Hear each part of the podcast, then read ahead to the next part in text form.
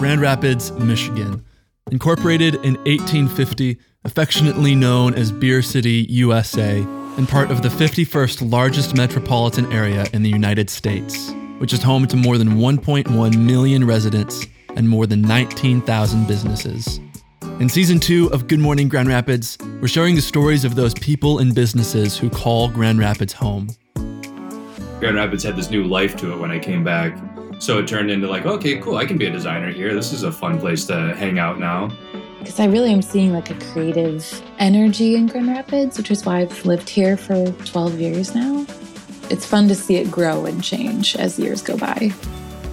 Each episode, we'll be talking with a new organization, individual, or business from Grand Rapids, telling their story and showcasing how they're giving back to the community figuring out what Grand Rapids needs and wants, and then being able to offer that. So we're excited to really learn what people in Grand Rapids are looking for and then be able to provide that.